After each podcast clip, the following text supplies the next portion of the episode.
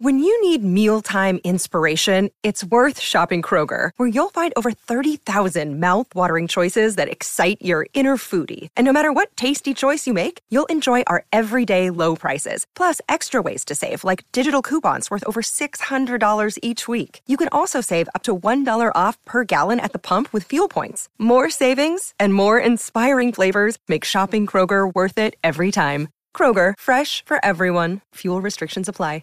D-O-I-N-apostrophe-I-T-W-I-T-H-D-A-N-N-Y-and-J-E-N-N-Y. Doing it with Danny and Jenny. Doing it with Danny and Jenny. Doing it with Danny and Jenny. It's a revolution in podcasts. Thank you, Eli Braden, for that amazing theme. I love it. I don't want to go on and on about it. I get emotional every time, you know. I'm not going to go on and on about it this week. I'm just not. I feel like it's going to. I feel like it's going to his head, but it is fucking great. What a great theme. But this is our first show of the new year. Oh my god! Finally. Happy 2023. Happy 2023. We're doing it. We're doing it. Doing it, nation. Yeah. I'm super excited, Danny. About what a great way to start off the year. Yeah, we have this guest, a heavy hitter. I would call it a heavy hitter. At least you can only go uphill from here, put it that way. But y'all, I got to tell you, this guy, director, writer, actor, like everything this person's done, I think it's just except for maybe a couple things you've written and directed and acted in. Like, yeah, but one of my favorite documentaries about the Comedy Store. The Comedy Store thing is, well, introduce him first. It's Mike Binder, everyone. It's Mike Binder, everyone. Come on, it's Mike Binder. Great Mike Binder. I am so excited. Thank you, Mike, for being here. Thank you for doing this. It's such an honor. It's such a pleasure to meet you. We have so many friends in common, and you're somebody I always wanted to meet. So I'm happy to get you doing. So, okay, first off, we always like to ask, like, how did you get started? Where are you from? Give us your origin story. I'm from Detroit. Oh, actually, from Detroit, Michigan, and I got started. I came out to Los Angeles when I was 18, and I started as a doorman at the Comedy Store. Really? And, yeah. At 18, that's amazing. At 18, yeah, just right at my 18th birthday. And I told my parents that I actually lied and told my parents that I had a job and at the Comedy Store and that I was going to Los Angeles Community College, which I did for a week, and actually, for 4 days, I made four of the first 5 days, and wow. And I used to, and then I actually always promised my dad later that I would one day go back and finish out the week. You know, finish out the week, not the. It was a deathbed promise I made to him. Yeah. Oh man. But did you follow through with it? What? Did you follow through? No, I didn't like my dad. I still got time, man. But I got time. Yeah. But I just, you know, listen, I was obsessed with comedy from an early age, from like 9. You know, yeah. I just saw Woody Allen on the Tonight Show, and I would see David Brenner and Robert Klein, you know, and I just wanted to do it, and I never wanted to do anything else in my entire life. That's amazing. But be in this world. Yeah. And I moved out here the minute I could.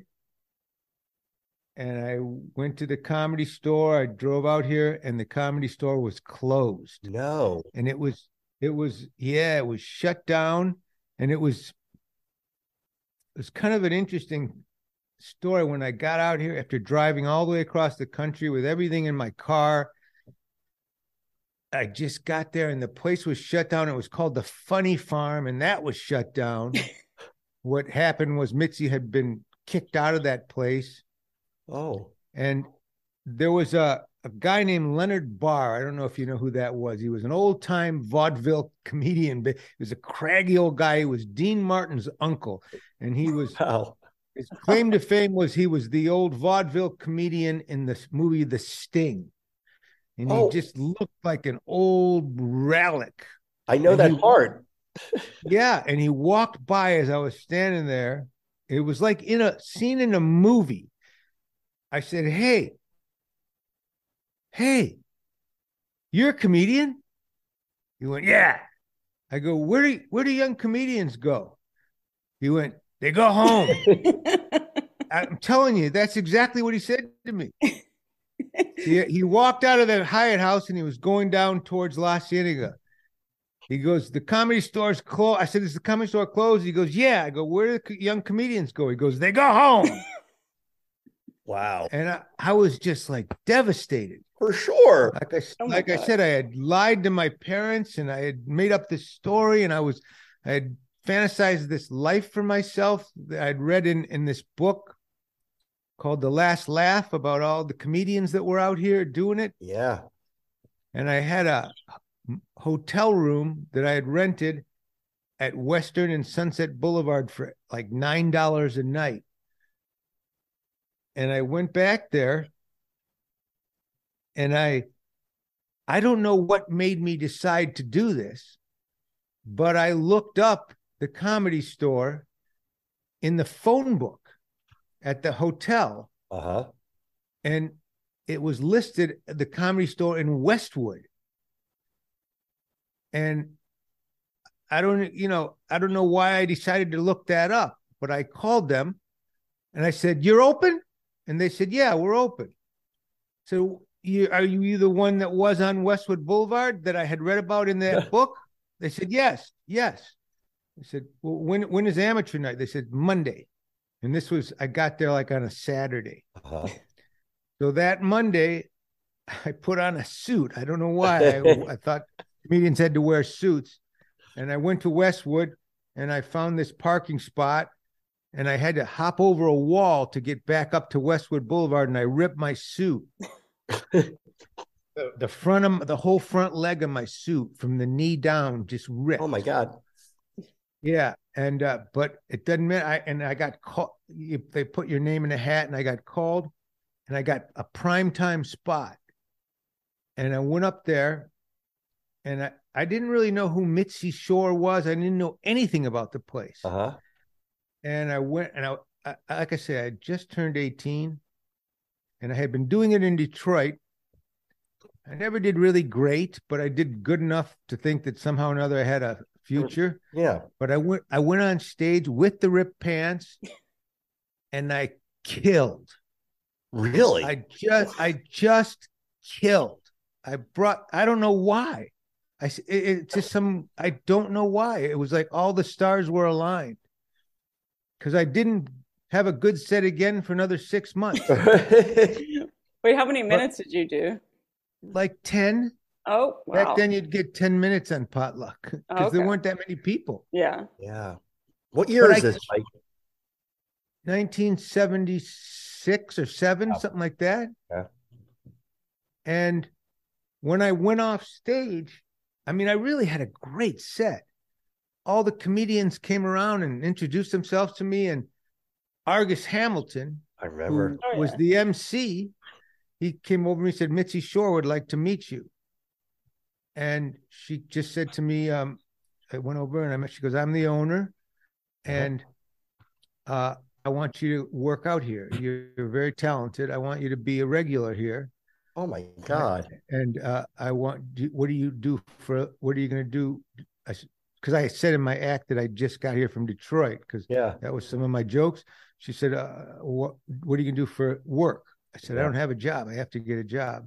She said, well, you can work here. You can be a doorman and work here and you can I'll give you some times to work out, or if someone doesn't show up, you can jump up in the spots.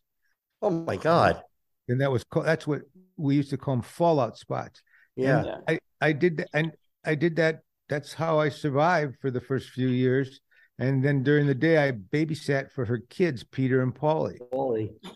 And I mean, you talk about the star. You mentioned the stars aligning, but I mean, what a confluence of events that took place there. That you get up on that time, you find it in Westwood. I didn't even know they were in Westwood at that point.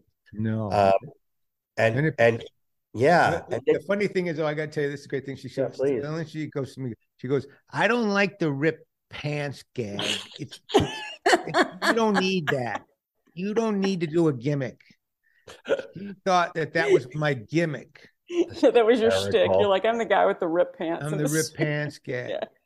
Mikey ripped pants. Wow, what a story. What a story. And like, who was in your class around that time? I'm guessing if it was that client, like, who did you come up with? I know the class that preceded you, but who were the, I came up with Howie Mandel and Dave Coulier and Bob Saget and Jim Carrey and Argus Hamilton. He was a little ahead of me, but those were my guys, you know. Saget and Coulier and I were really tight friends. Gary Shandling, right? That was kind of my era.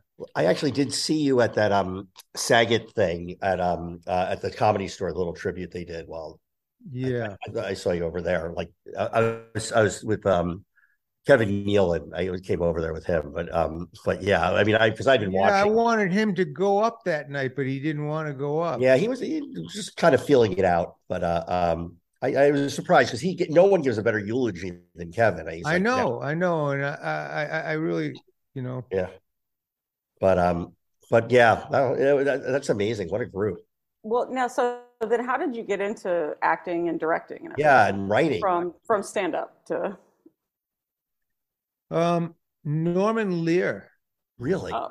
Norman Lear came to the Comedy Store one night. Yeah, back in the old days, you know, I think there was more, you know, one of the things you said about, you know, a confluence of events or whatever. The Westwood Comedy Store, and even then when the Comedy Store reopened a few years later, but it was such a, everybody... something they knew something was happening because of Robin Williams and Letterman and Leno and it was the college town at the time, and sure, it was packed every night, and you know, every big shot producer, director, and studio head wanted to get into that place, you know. Yeah. And Norman Lear came in one night, and he put me in this pilot called Apple Pie. And it didn't go far. It was a short-lived thing because it was at ABC, and he was like a CBS, big CBS run. Yeah. But that kind of got me going. And then Barry Levinson put me in a remake of Diner. Wow. A remake of Diner? Yeah, a TV remake of Diner. Oh, I didn't know that. Oh, yeah. I vaguely remember that in development. Yeah. And I played the Steve Guttenberg role. So that kind of, but that wasn't, believe me, that was, you know, that was, I would say all that was when I was like 23 or 24. So I was out here for a while by then. But I just, you know, I did like six or seven different pilots and parts, and it was just a different time, you know, and like I say, because the Comedy Store was so hot, and we did a bunch of young comedian specials there for HBO, and I was in a couple of those, and who were on those specials with you? I'm trying to remember the ones you were on, you had done over there, because I remember watching all of those as a kid. Yeah, I was on the one that Victor Borga hosted. Oh my God! Oh my God! I was obsessed with him when I was a kid. I love Victor Borga. I was on Robert Wall was on that one. That's right. Pee Wee Herman, Paul Rubens, who became Pee Wee Herman. That was the first time we ever saw him, right? Like at a national level. Yeah. I remember that very well. Yeah. And then I was on. I did my own special from Detroit with. And Howie Mandel and Paul Rodriguez and Dave Coulier were the guests on that. Oh, that's amazing! Oh, wow! Yeah, you guys are freezing. Paul Rodriguez. Yeah, I'm sorry. You guys are Paul Rodriguez. That was another guy from my era. Oh wow! Yeah, AKA Pablo. Yeah, yeah. I played his roommate on that show. I remember that. I'm sorry. Yeah. You guys are free. I'm just gonna turn off my camera a second. Was I freezing? Because you guys were freezing. I couldn't tell. Oh, no, okay. Right. You can hear me though, still, right? You mean temperature-wise? How do you know? Yeah. I was on a Zoom call with Howie Mandel the other day, and someone sneezed, and he you could see that he got all skittish. I went, Howie, hysterical. It's Zoom. You're safe. You're safe. I promise you. Oh my God. I feel like every time I was doing those Zoom comedy shows during the pandemic, and I would hear people sneeze constantly. I'm like, oh, wait, it's Zoom. It's fine. Hey, now, I have a question for you. Shoot.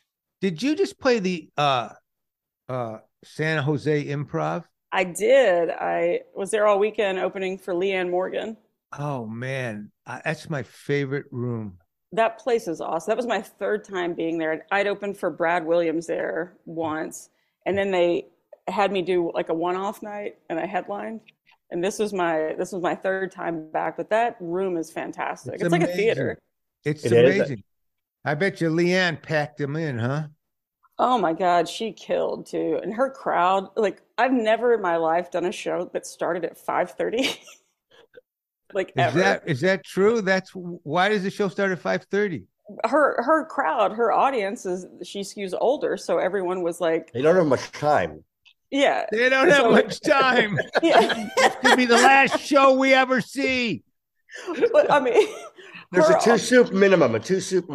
Yeah, but her audience was like, I mean, they were like the whole time. I was like, I cannot believe I'm doing a 5:30 show. Like this is like.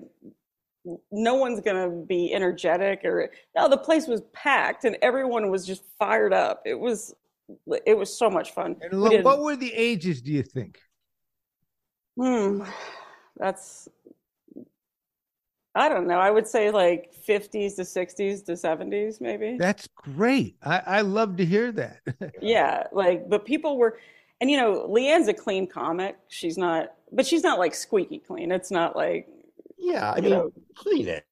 Yeah, cleanish, but she's still, you know, she has edge. She does her thing, and so like I make sure I don't use bad language or anything if I'm opening for her because love to see how you. Her crowds were so like the guy that was a manager who was so lovely. His name was David, and he was like, yeah, I know him. Yeah, and David was like, we had to go open more like boxes, like 6 more boxes of wine glasses because all her people were buying the most expensive bottles of wine. Yeah, like, he was like, I would have her every weekend if I could because her audience was so lovely. Like they're not rowdy. They're not. Well, that's really funny. I'll tell you, because I was there. I middled for featured for. Is that what you call it? What do you? Yeah. What is? Yeah. Featured. Now it's featured. Yeah. For Jeff Ross, right? Oh. and Dave kept saying, man, nobody eats more than Jeff's crowd. You know, which I'm sure is a very distant second to nobody drinks more than wine than Leanne's crowd. Yeah. Yeah, but and her crowd, while they had wine, they also all ate dinner. You know, they were and if anyone even, you know, like attempted to maybe try to take a picture. And, you know, a server had to go, hey, don't do that. They were like, I am so sorry. I apologize. Like there was no like people being kicked out or anything. Like everyone was so lovely and wonderful. Her crowd. You know who the male kind of version of that is Brad Upton. I don't know him. I don't know him. Oh, you guys got to check him out. I will. He's so funny and he sells tickets like crazy. And he's really clean. He has the biggest Dry Bar comedy special of anybody. Really? Brad Upton. Millions. And he's 70 years old. Wow. He's been around forever. He's really funny. And he just sells out these rooms like instantly. Yeah. That's amazing. Leanne did a Dry Bar thing, and she actually talks about it on stage, which I won't ruin because she has her first Netflix special coming out in April, which I'm so excited. Yeah, me too. Is that what took her to the next level was the Dry Bar special? Yeah, it was like her Dry Bar special had like 50 million views. Like wow. I mean, it was something that just really blew up, huh? It really blew up, and also like watched a bunch of people. I think it's like. It definitely has. It David, that manager, he was saying that like he goes, a lot of the people that were coming into the shows were like, we've lived in San Jose forever. We haven't been to a show before, because they don't want to watch a vulgar comic. Right. You know, they were wanting to see clean comedy. And I was like, that, you know, like there is such a huge market, like her, like Jim Gaffigan. Oh yeah. Nate Bargatze is another one that's like, Nate and her, especially because they have that Southern thing. Yeah. You know? Birbiglia has this bit where, like, because he is clean, but he talked about, like, once he opened, he had the Muppets, and it was very early on. He was opening, doing something with the Muppets, so it was a whole Muppet crowd, and he was really flustered, and he walked out on stage and didn't have his stool that he needed, and he said, "Fuck." You ever heard him do that bit? And no, like, all of the Muppets turn on him and the crowd, because he had to go off and get the thing, and it was like he could never win them back because he was just the guy who got on stage and said "fuck." It's such a funny bit. Oh, that's hilarious! Yeah, because Nate, you know, he falls into that category where it's like you watch their whole special, you can watch them do an hour, and you don't even realize you're watching clean comedy, like Jim Gaffigan. Like you don't realize, they've never.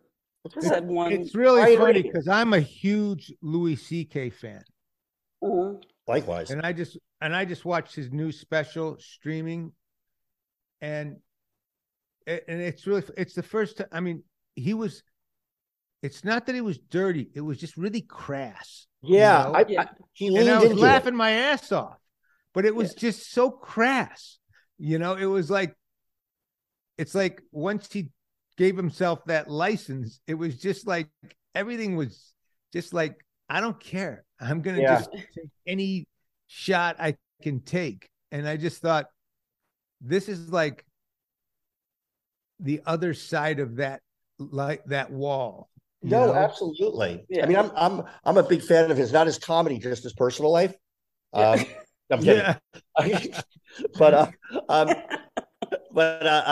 No, I find that with I have to say I find that with Chappelle as well. It's like a lot of what Chappelle, like he got a little pushback on something and then decided to devote all of his comedy to that, like almost to preaching. And it's just I don't know. There's something about, like, I am a TV writer, and there is something about the constraints of television or the constraints of an art form that make it good. Like, you know, whatever those things are, that sweet spot, I admire it. Hey, Danny, real quick, not that I know you're the interviewer. No, talk to me.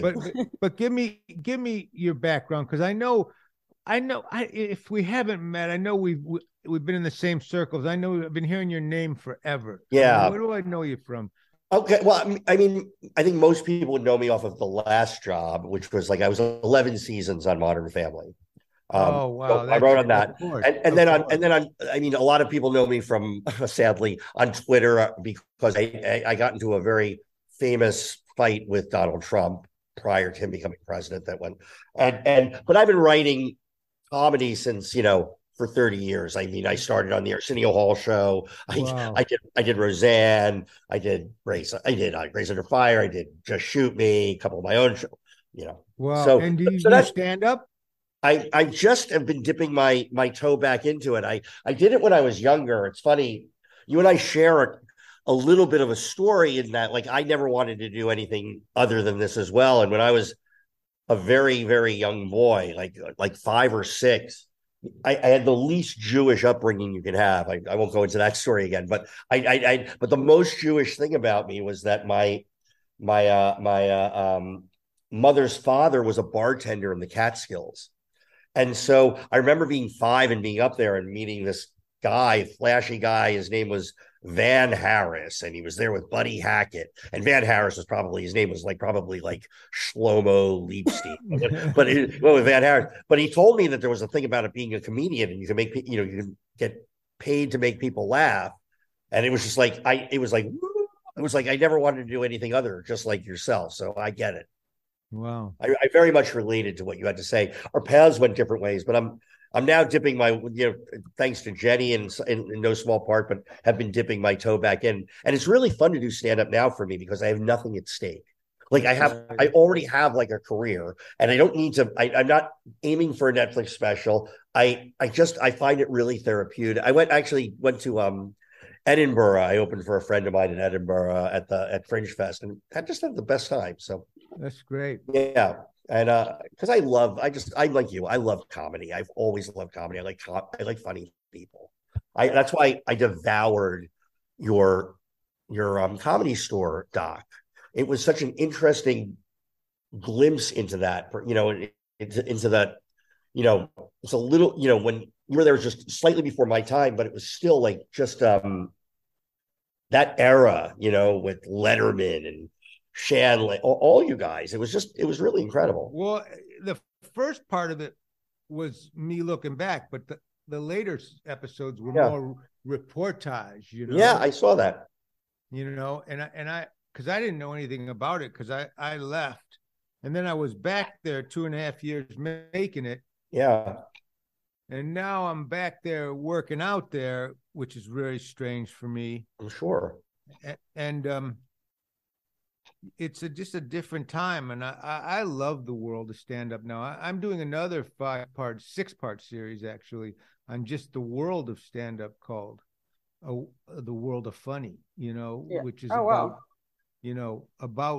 the new world of stand-up comedy. And one of the episodes is actually about the history, and one of the episodes is about all the comedy clubs around the country and the festivals, That's amazing. Yeah. How far into it are you, Mike? I got a lot done in the fall, and then I stopped. I did a really great piece on Chappelle's podcast, The Midnight Miracle, which is really fantastic. And I did a piece on Marin, and I did a couple other little pieces in Nashville. And then I stopped, and I'm waiting to get started up again, probably in the next few weeks. And you also directed Bill Burr's special. A couple of them. Yeah, a couple of his specials. Yeah. Paper Tiger, I know. The Paper Tiger and Live at Red Rocks. Both great. He's one of my favorite stand-ups. I think he's pretty incredible. He's a beast. He's very special. I mean, and to watch him grow and gain confidence has been rather amazing. Yeah. There's some guys and people that are working right now that are mind-boggling to me. Like Mark who? Norman. Mark Norman's great. Oh yeah. Mark Norman, Sam Morrell. Yeah. I love Rosebud Baker. I think she's fantastic. Yeah. Great.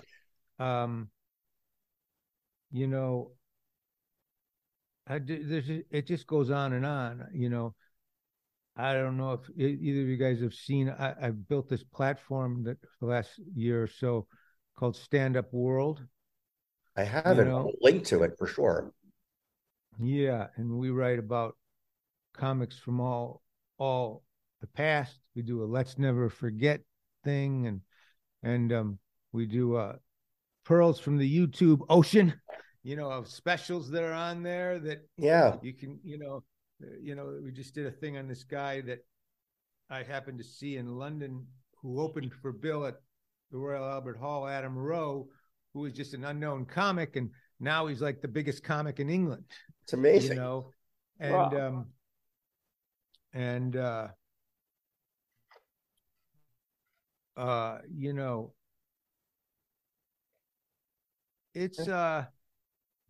really cool, man, that you're doing that. Yeah. It's a really good, and it also has links to podcasts and Twitter and stuff. It's only been up a year, but it's doing really well. Oh, that's awesome. What's interesting for me is I think that there's two ways to get older in comedy, and a very common way, unfortunately, and I hear, and it are the people who,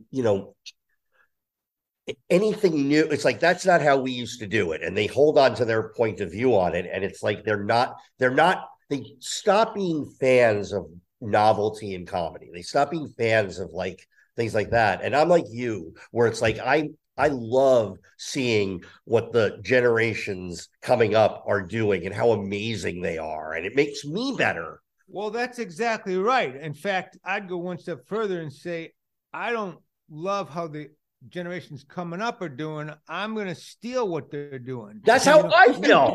Not their material, but I'm going to Whatever works, I'll bet. Whatever the new medium is, you know, comedy. And this is what it's, you know, the way I based the Comedy Store documentary, people thought, oh, it was always on decades. And I said, no, it was on technology. Yeah. The first one was I saw you on the Tonight Show. Yeah. The second one was all about the sitcoms. The third one was all about the cable specials. And then it was about podcasts. Yeah. And then the fourth one was about these new shows like Kill Tony and so, you know, comedy, stand-up comedy has always been right behind its fucked up cousin porn and helping new technology find dry land. Yeah. Okay. Yeah. And you're right. There are so many comedians, as they get older, they go, oh, that's not how it's that. What the fuck is that? And if you're smart, you go, hey, that's the way the crowd's going. I'm going that way because that new technology works. What drives me crazy about it is, don't those old guys remember the old guys that used to sneer at them for the way they did it? Yeah. Like, don't you remember?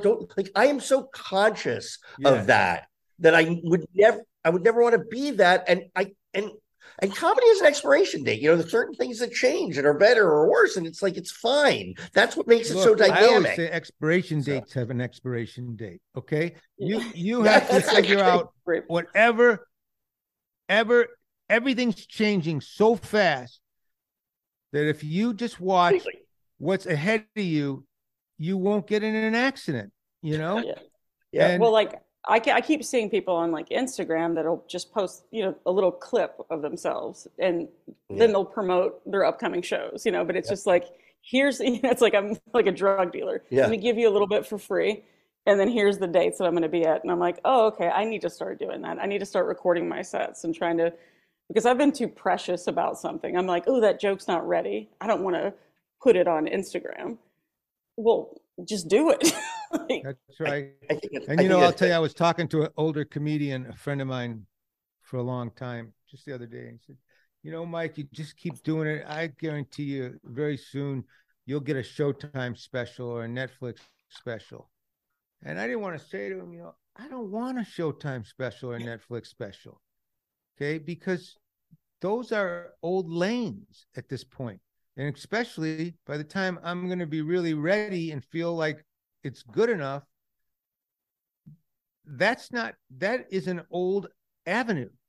The new, I mean, if you look at what Ari Shaffir just did with Jew, have you guys seen Jew? I haven't seen it yet, no. Have you? Danny froze, I think. See, mention Jew and look at him. He just he just you said Jew and Danny just froze. Look at him. He just goes butthurt. Yeah. No, but like I saw, but he did. Like he released it himself, right? Like the way that Andrew Schultz released himself on HBO, on YouTube, and he has people Venmo him, and he has people. You know, there's a super fan button.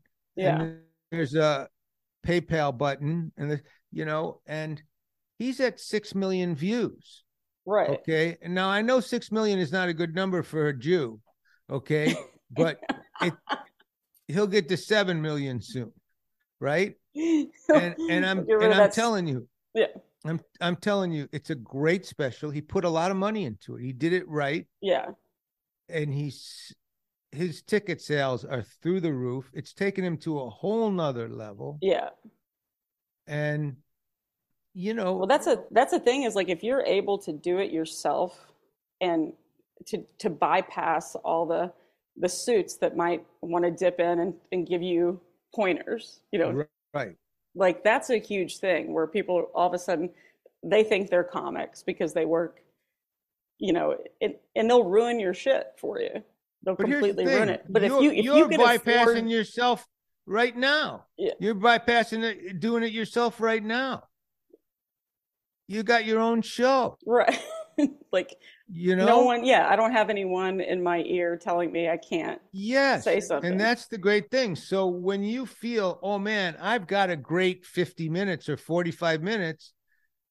you'll get three friends to film it, four friends to work cameras. You know, I mean, iPhones are good enough. They really are. But you, even like I was thrilled, like when I was at the San Jose Improv, and they're like, oh, we record everything. We take video for you. So they're going to be able to email me 5 shows that I did with, you know, 3 different cameras set up. That never happens, you know, like that's right. So I'll be able to have like, that's a, you know, that's huge for me. Like I'm not a big name or anything. So I'm like, I can start cutting clips together and promoting myself with that. And if, you know, maybe I have one bit that people, that could be a thing. Well, that, you know, you put it on YouTube and people start sharing it, or you put it on Instagram. Like that's, you know, that's how a lot of people are getting. And how long have you guys been doing this podcast? Oh God. I was just thinking like we started it maybe in like 20, Guy, do you know, is it like 20? He says this is season 5. Season 5. That's great. Yeah. So, I mean that, you know, like for us to be able to just like have whatever guest we want to have on, we can talk about whatever we want to talk about.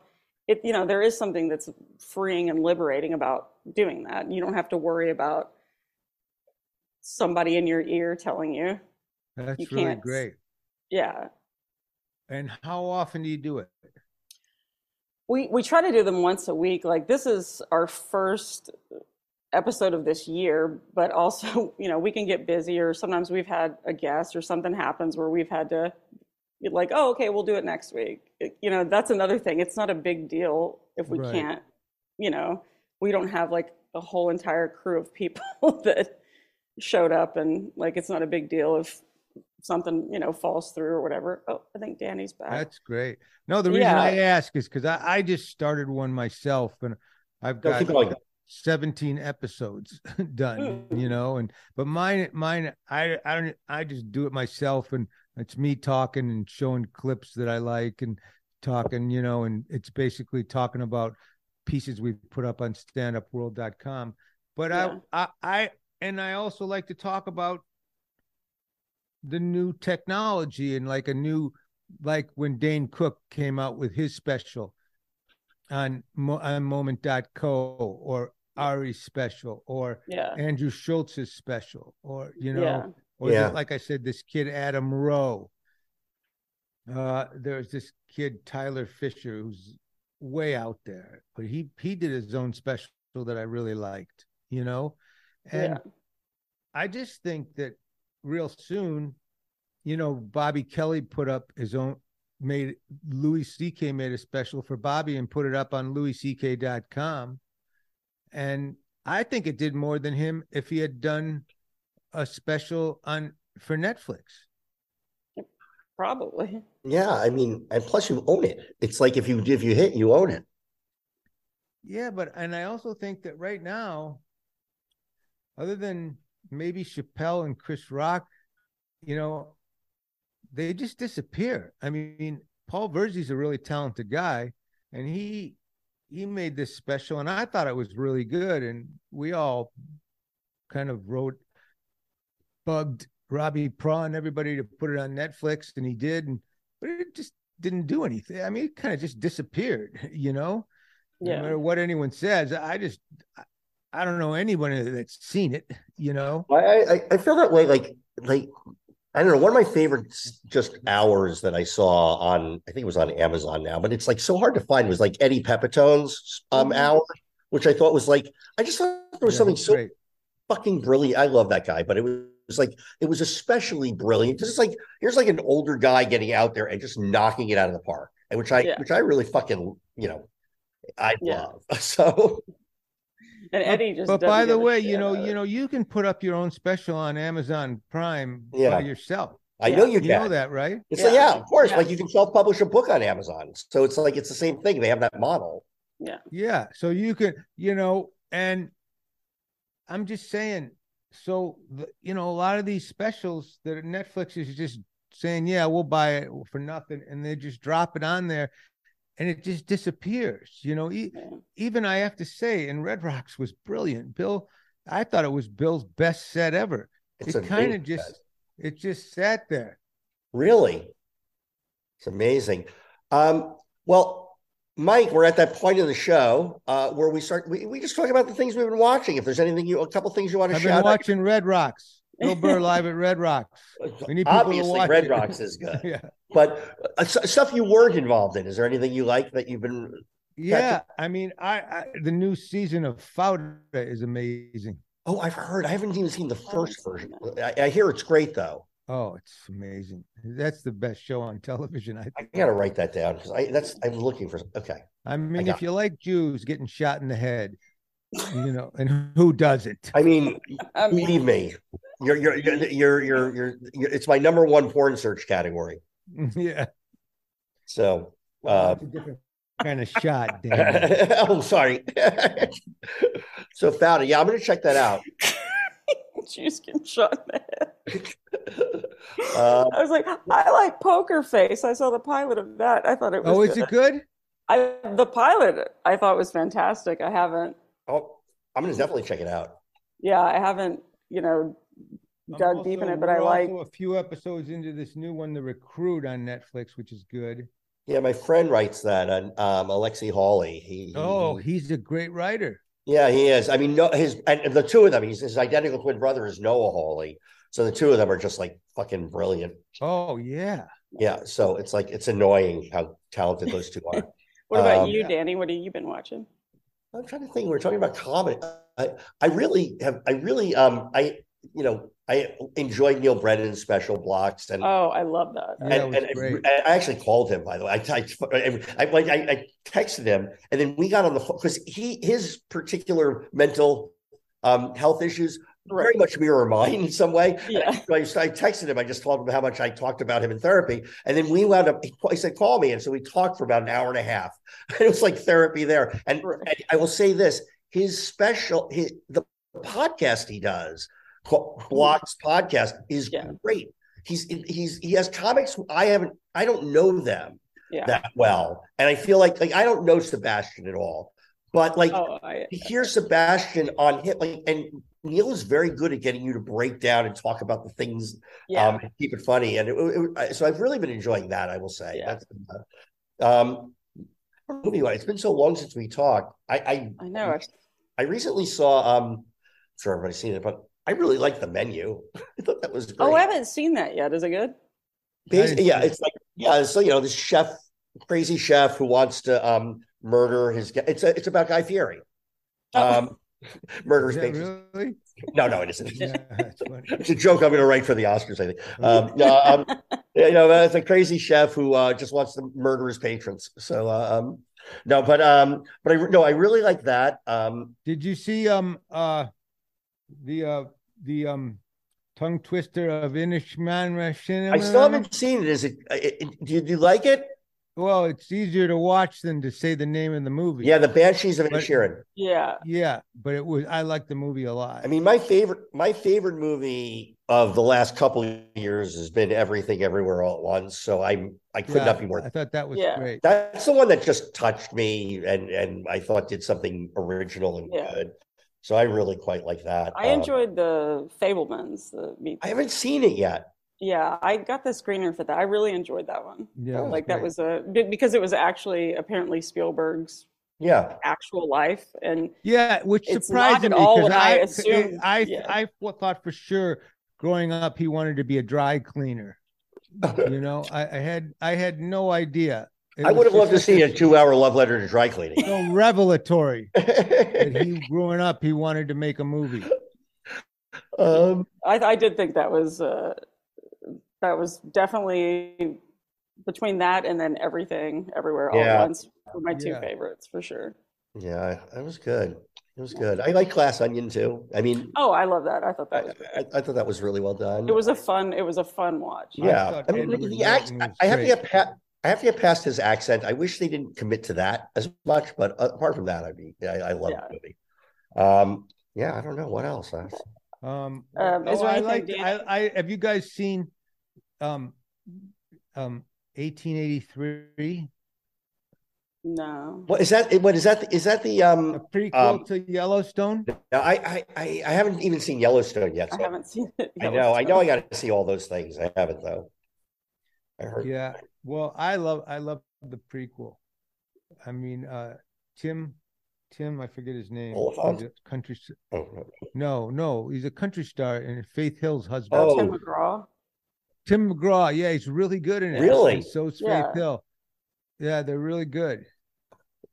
And it's really good. And then they've only shown 3 or 4 episodes of the next one, which is 1923, and that's Harrison Ford and Helen Mirren. And they're really good.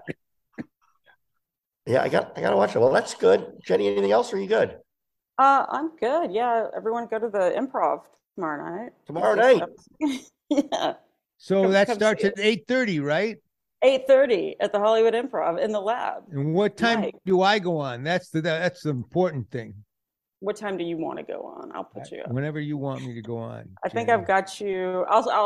I'll email you or I'll text you the lineup. This is good for the audience. You don't want to air any dirty laundry on. No, they like to see how the sausage is made here. This is great. Yeah. See this? Yeah. Yeah. Well, we have some good folks. Yeah, you have a great Lisa lineup. Ann Walter Justin from Abbott Elementary. Yeah, Justin Martindale. Who by Murphy, the way, if he doesn't host a game show with that name, he should.